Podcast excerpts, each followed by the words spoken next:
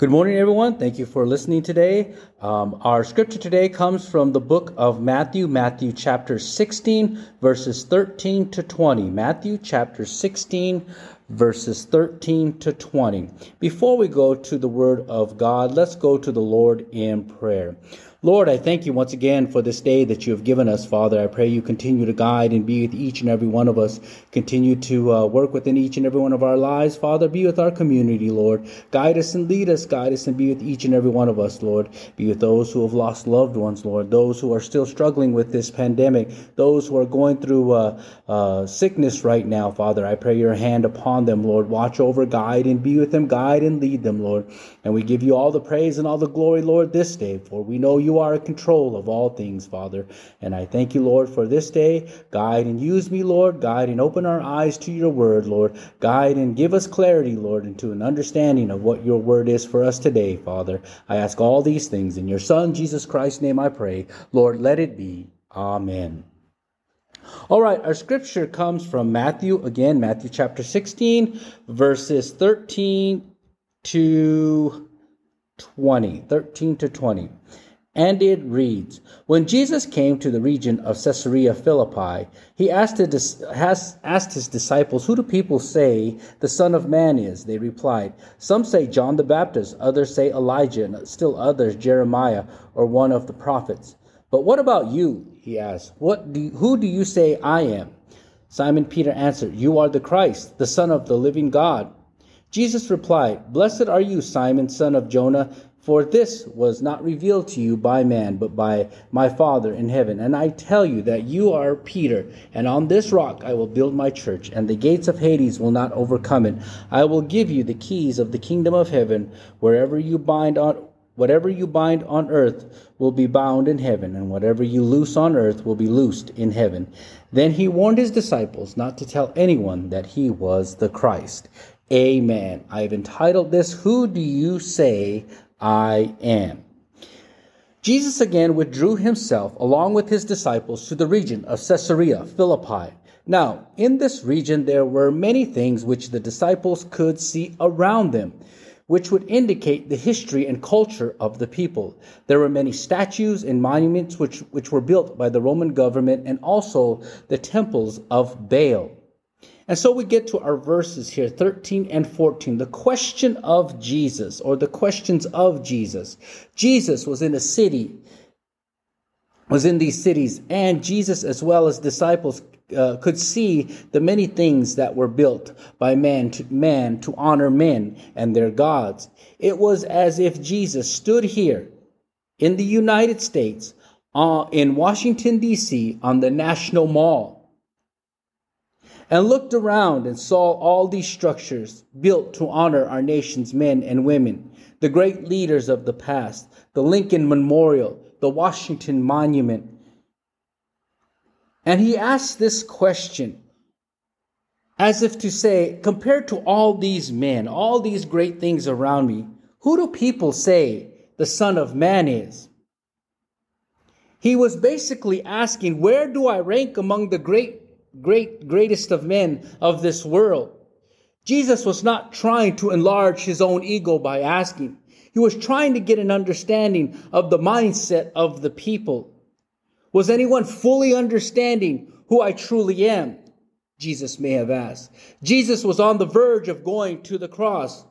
Were the people seeing him as a healer of the, of the Son of God? Was he, or was he the average Joe? Or was he someone special? Jesus gets his answer. In the reply, he gets his answer. The disciples had heard some, some talk from among the people.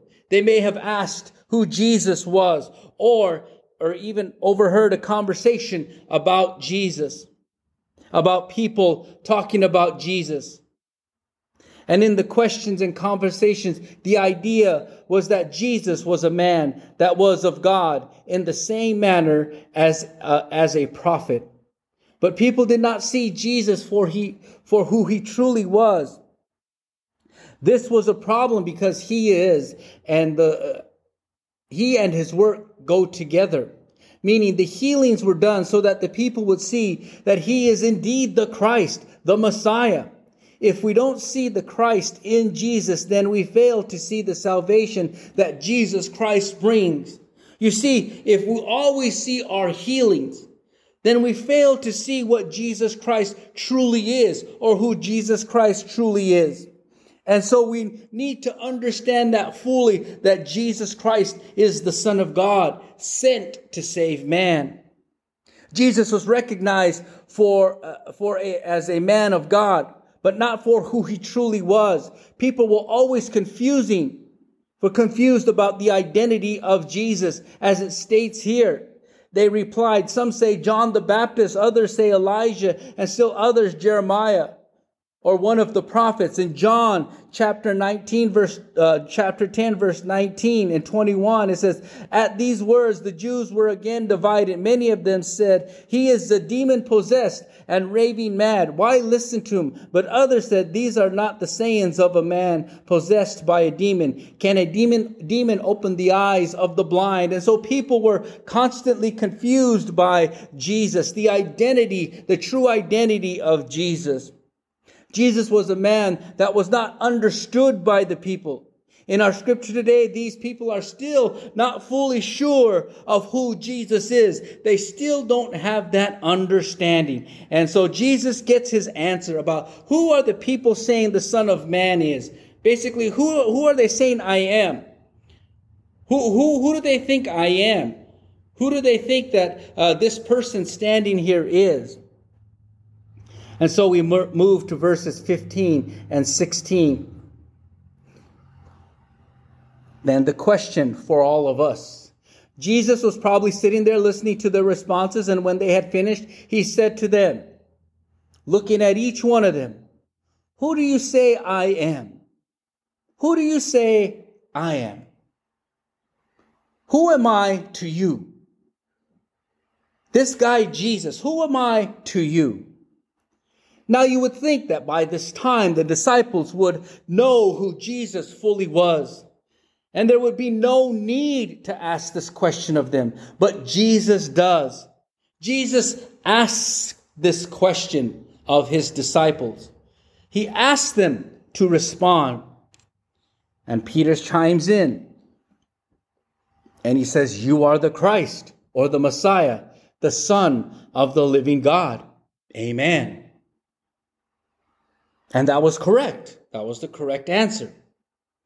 And so Jesus moves on here in verses 18, 17, and 18.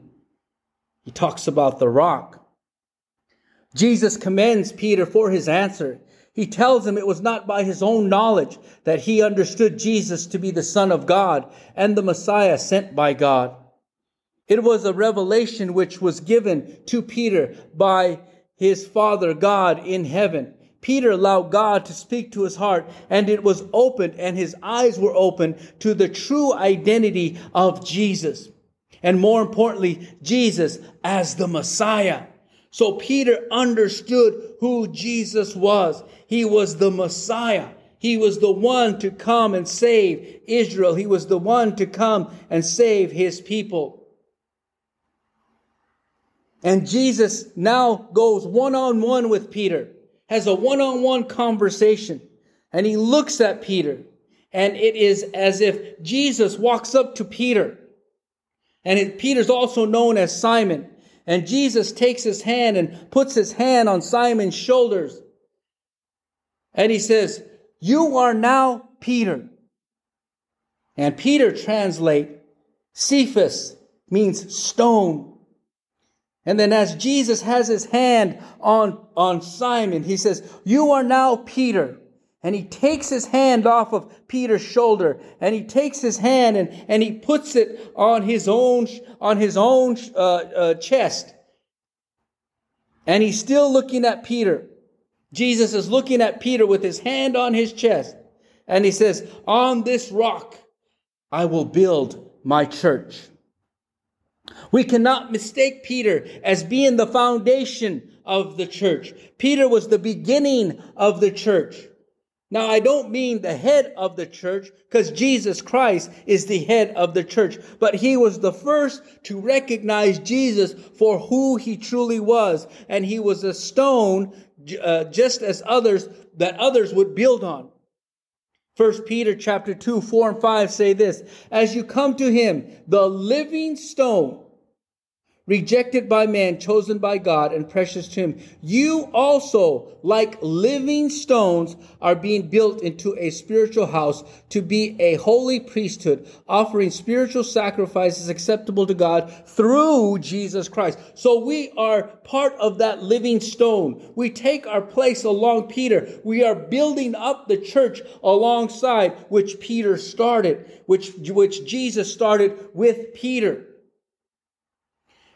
And so, whatever may come against the church, whatever uh, comes against the, the, the church, because there is opposition to the church, we will not be overcome by that. So, as living stones, we are building up the church and we should not fall. The foundation of the church will withstand anything that opposes it. Now, I'm not talking about the church as, as a whole. The church, I'm talking about the church established by, established by God through his son, Jesus Christ. Oh, excuse me. I am talking about the church as a whole. The church which, which was established by God through his son, Jesus Christ. I am not talking about denominations nor am I talking about individual churches. I am talking about the church which Jesus is talking about. It will withstand anything that comes upon it. If our church foundation is Jesus Christ, we are built right along. We are bricks on the wall. We are be- building up God's church. Amen. And we move on to the key now, Jesus is not saying Peter is in control over the kingdom of heaven. What he is speaking to is Peter's ministry and the effect it had on the early church and those that received it. Peter, on the day of Pentecost, presented the first sermon on Jesus Christ being the Messiah who died and rose from the grave for the salvation of man. On that day, there were 3,000 3,000 that came to know the Lord as their Savior. Praise the Lord. Peter also was convicted in a vision to go to a man's house named Cornelius. And this was the, another door that was open for Peter. Another door, which he was the one that uh, the key was given to him to go through. This would prove to be a, a great opening for the church. Peter opened the door for the Gentile people to receive the salvation which came by Jesus Christ. So Peter held the key to opening the door for others to hear. He was the one God chose to preach the gospel message of Jesus Christ. Amen. And so Peter here was, was God's tool. Peter here was the one used by God to preach about his son, Jesus Christ, the gospel message. We must remember that God had already knew beforehand that he would bring salvation to all men, not only the Jews. To the Jews, Peter was the man to start the whole process. Paul was to take what Peter started and take it outside the region into farther countries. So Peter loosed what had already taken place in heaven, and he loosed it here on earth. Warren Wiersbe writes this Jesus did not say that God would obey what they did on earth, but that they should do on earth whatever God had already willed. The church does not get man's will done in heaven, it obeys God's will on earth. Amen. So God's will was that all men would receive the gospel message. But because we got to remember that the Jewish people were closed minded and thought God was only for them. But God used Peter, a Jewish man, to open the door for the rest of the world, the Gentile people, which would be those that are non Jews. And so that all would receive the gospel message here on earth. Amen. And so we look at this scriptures for today. What does all of this mean for us today? How can I use this scripture for my life today? And we got to come back to what Jesus was asking. We got to come back to the question Jesus posed and direct it toward ourselves. Who do you say I am? As if Jesus was standing right before you. Who do you say I am? Do we stand there and say, uh, well, uh, God's son? Um, you're, you're good? And you heal people. Well, that's true, but that's only partially it. And we should begin much in the same way Peter began that Jesus is the Son of the living God. But we should also have a testimony that goes along with it to say who Jesus is, to tell Jesus who he is. If Jesus was standing in front of us, I could say to Jesus, I know who you are. You are a man that took my sin, as dark as it was. You took it to this thing called the cross. You got nails put in your hands, nails put in your legs. You were stuck with the sword. You had a crown of thorns. And you died there on the cross. You took the wrath of God upon you. You took the cup upon you for my sins, for the sins of this world, for the sins of man. However dark they were, you took them upon you. And even though I may have grown up in the church, even though I grew up listening to uh, stories from the Bible each and every Sunday, each and every Wednesday, I was still a sinful person. I was still a sinful man. And it was not until I fully understood the gospel message of Jesus Christ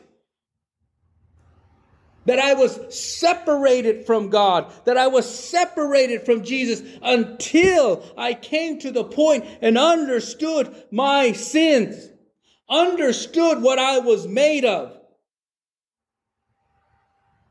As Isaiah prophesied in chapter 53, verse 4 and 5. Surely he took up our infirmities and carried our sorrows. Yet we considered him stricken by God, smitten by him, and afflicted. But he was pierced for our transgressions. He was cr- crushed for our iniquities, and the punishment that brought us peace was upon him. By his wounds we are healed. Amen.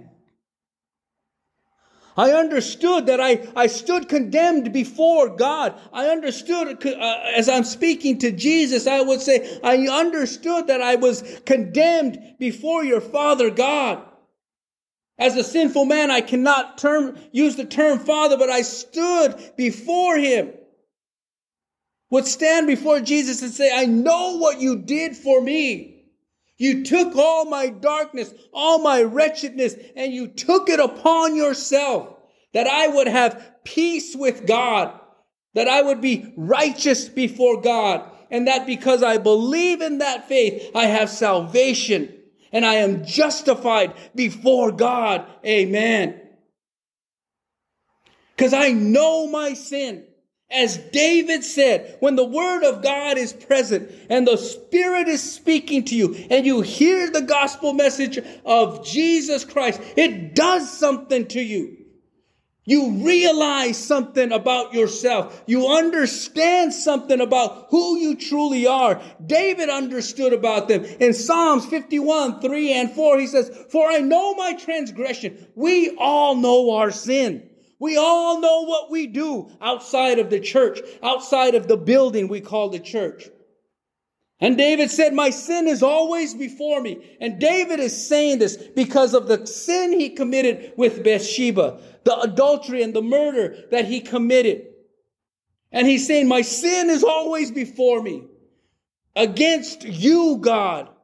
All you only have I sinned and done what is evil in your sight so that you are proved right when you speak and justify when you judge. You are judging correctly, God. You are judging and understanding and knowing that I am a sinful man and that I stand condemned before you.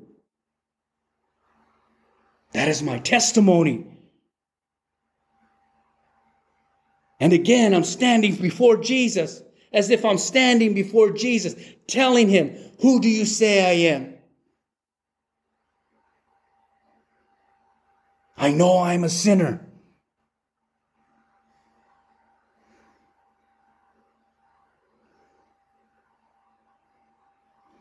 Psalms 51 17 says, The sacrifices of God are a broken spirit, a broken and contrite heart, O God, you will not despise.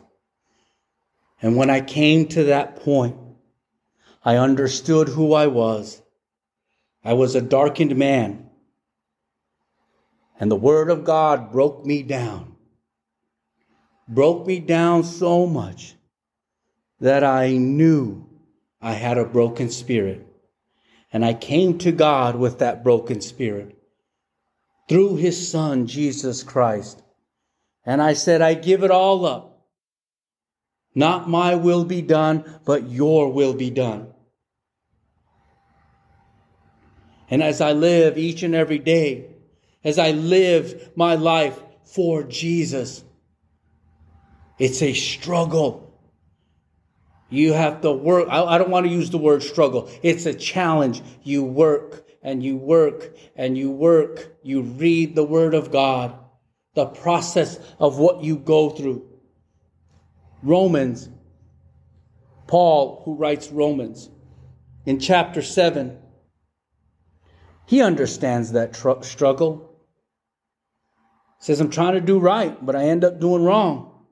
Every time I think I'm going to do okay, it ends up, uh, I end up messing up.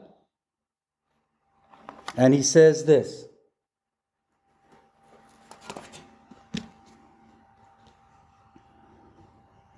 in verse 24, chapter 7, verse 24 of Romans. He says, What a wretched man I am. And this is Paul, the saved Paul, the preacher of Paul, the, the preacher of God, the minister of Jesus Christ. He says, What a wretched man I am. Who will rescue me from this body of death? Thanks be to God through Jesus Christ our Lord. Amen. Amen and amen. Glory to God that He has enough love that he looked out on the wretchedness of this world, sent his son to die for each and every one of us. Because what does the Bible say? It says, for the wages of sin is death. And I earned my death. I paid those wages for death. But praise be to God, He loved me enough to send His Son to die on the cross that I may have eternal life with Him. That is my testimony. That's who I say you are, Jesus. You are the Son of the living God who died, who was broken, took my sorrows, took my took, took on the affliction that was meant for me. You took the cup of, of the wrath of God that was meant for me because I am a sinful man. You took it upon yourself.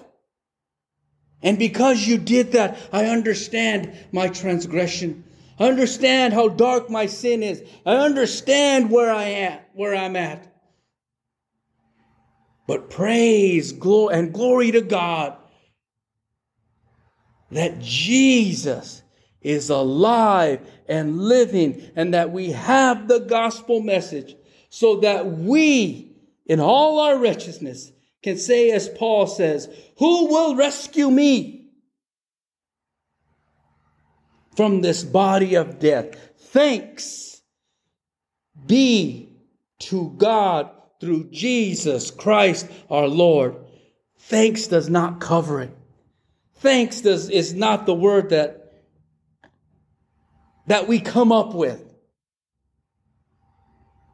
Thank you, Lord for saving my soul. Thank you, Lord. It seems so insufficient. So, who do you say Jesus Christ is for you? For those of you that don't know Jesus Christ as your Lord and Savior, I encourage you to come to Him. If you contact me, I will leave my phone number, I will leave my email to get in touch with you. Because I can't just tell you, I got to help you out a little bit. I got to show you a little bit here to help you along your way. For each and every one of us, we are presented with that question Who do you say I am? Jesus is asking. Who do you say Jesus Christ is in your life? Let us pray. Lord, I thank you once again for this day that you have given each and every one of us. I pray that you uh, guide us and lead us. Give us an understanding, Father. Speak to our heart that we would have a broken and contrite heart before you, Father. That you would see that brokenness, Father. Because we are, we know, understand we are sinful people. We understand that we, we, we don't deserve what you gave us, Father, but you gave it anyway. Guide and be with each and every one of us, Lord, this day.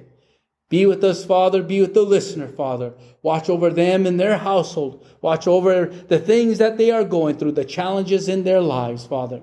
Guide and lead each and every one of us, Father. I ask all these things in your Son, Jesus Christ's name. Lord, let it be. Amen. Thank you for listening today. May the Lord bless you.